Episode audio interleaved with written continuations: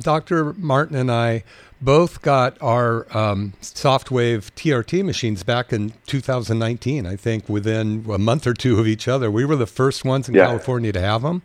There uh, were only 200 in the country at the time. Now there's about 600. But you, uh, the radio audience out there, have heard me talk about the TRT machine many, many times, and I've had other friends on to talk about it. But what's so amazing about the machine is number one, um, it's going to go in, and that sound is going to locate the areas of injury or non optimum functioning tissue, be it a knee, an ankle, a shoulder, uh, low back, and there's some applications that we don't do because it's so new. But it goes in there and it disrupts the tissue. And as you were saying telling the brain oh that looks like there's a an injury here. Although it's not an injury there are some machines that actually cause injuries and this is not that so the brain goes down and figures out what's going on there and, and sends all of the um, helper cells and the, the stem cells and a lot of chemicals to the area to help heal it.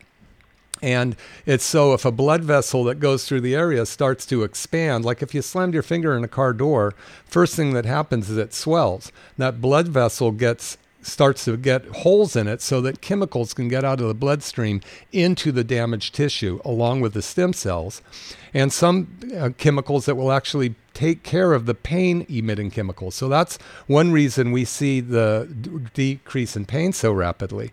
It also again brings your own stem cells that are lying dormant in your long bones into the area.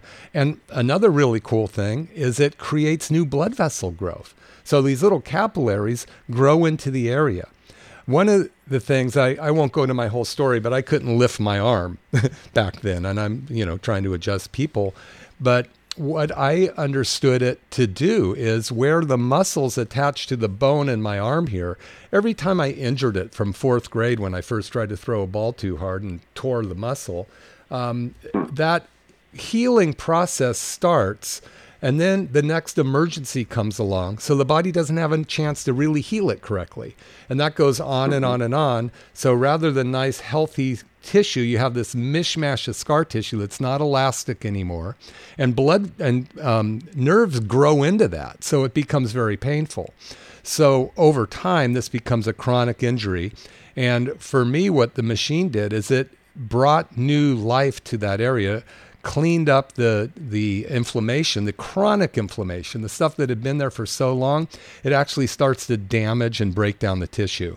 So those three things occur, and we just see it's, so fun to see the dramatic results. You're listening to McCollum Wellness Radio.